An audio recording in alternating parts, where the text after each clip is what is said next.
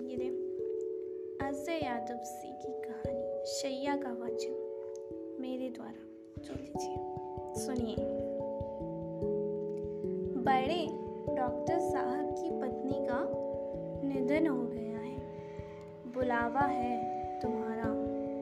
शैया तैयार करनी है।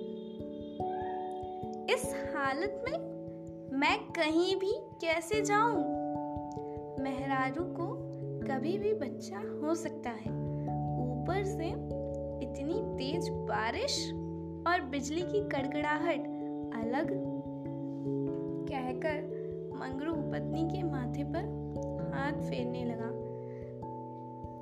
अच्छा क्या बताओ, भैया अस्पताल ले जाने को पैसा है? कुछ पैसा भी मिला जाएगा। और क्या पता दुख की घड़ी रहते हुए भी अगर तुम विनती करो तो डिलीवरी भी देख ले। वह बहुत अच्छे आदमी हैं।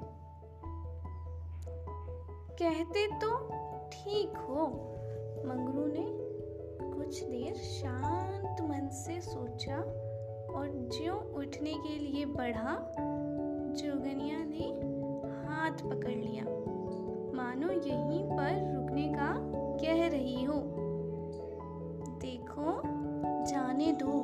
दो तीन घंटा की बात है, हम चले आएँगे। जोगनिया ने बिना कुछ कहे ही सिर को एक तरफ़ झुका लिया। मंगरू समझ गया कि पीने की हालत में होने के कारण मना कर रही है। कभी कभी सीमित मात्रा में किया गया नशा इंसानी मस्तिष्क को एकाग्र कर देता है। मंगरू को उस हाल में केवल डॉक्टर साहब के पास जाना ही उचित लगा। पैसे की इतनी कमी हो गई थी, खाना का गुजारा केवल एक ही समय ही चल रहा था। नशे के चक्कर में सारे खेत गिरवी पड़ चुके थे। इतने बड़े डॉक्टर हैं। क्या पता शैया बनाने के बदले में बहुत पैसे ही मिल जाए। इतना सोचकर मंगरू पत्नी का हाथ छुड़ाकर बारिश की परवाह किए बिना डॉक्टर के बंगले की तरफ़ चल पड़ा। डॉक्टर साहब के बंगले पर भीड़ जमा थी। माहौल पूरा गमगीन था। मंगरू किसी से कुछ भी ना कहते हुए सीधे डॉक्टर साहब के यहाँ पहुँच गया। डॉक्टर साहब ने बिना कुछ बोले ही बाँस की तरफ़ इशारा किया। बीस साल से इसी काम में आधे घंटे में ही मंगरू ने शैया तैयार कर दी। डॉक्टर साहब पैसे देने के आगे बढ़े, लेकिन मंगरू ने मना कर दिया और पत्नी के बारे में सारा कुछ बता दिया। डॉक्टर साहब ने कल का आने का आश्वासन दिया। मंगरू के चेहरे पर खुशी आ पड़ी। उसे विश्वास ही नहीं हुआ कि इतने बड़े डॉक्टर उसके घर आएँगे। अत्यधिक खुशी इंसान को कभी कभी पागल बना देती है। इसी क्रम में मंगरू डॉक्टर साहब से बोला, साहब, एक बोतल मिल जाती तो बड़ी कृपा हो जाती।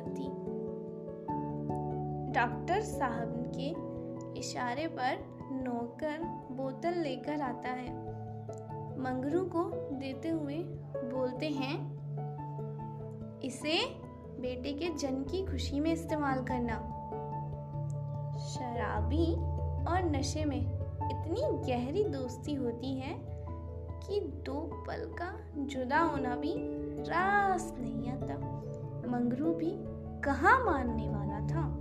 बंगले से बाहर निकलकर पूरी बोतल एक सांस में ही घटक जाता है। सुबह होती है। रात भर में प्रसव की अंतिम पीड़ा से जोगनिया की हालत बहुत खराब हो चुकी है। सब मंगरू को ढूंढ रहे हैं। तब भी सफ़ेद रंग की गाड़ी झोपड़ी के तरफ़ आती हुई दिखाई पड़ती है। डॉक्टर साहब की गाड़ी देखते ही सबके चेहरे पर खुशी आ जाती है। जोगनिया का ध्यान भी उधर जाता है। वह केवल डॉक्टर साहब को ही उतरते हुए देखती है। यह देखकर पीड़ा को भूलकर बेचैनी उसकी और भी बढ़ जाती है। बच्चे की पहली किलकारी से पूरा वातावरण गूंज उठता है। डॉक्टर साहब को सब धन्यवाद दे रहे होते हैं। तभी दो लोग मंगरू को कंधे पर लादे उसके झोपड़ी के तरफ़ आगे बढ़ रहे थे। एक बोलता है, कल पता नहीं कहाँ से इसको शराब मिल गई? नशे की हालत में कोई गाड़ी वाला ऊपर से निकल गया। इतना कहकर वे दोनों दोनों लाश को नीचे रखते हैं। इधर बच्चे की किलकारी में विलाप के भाव शोर करने लगते हैं। और दो लोग शैया के लिए बाँस लाने के लिए निकल जाते हैं। आप सुन रहे थे अजय यादव जी की कहानी शैया का वचन।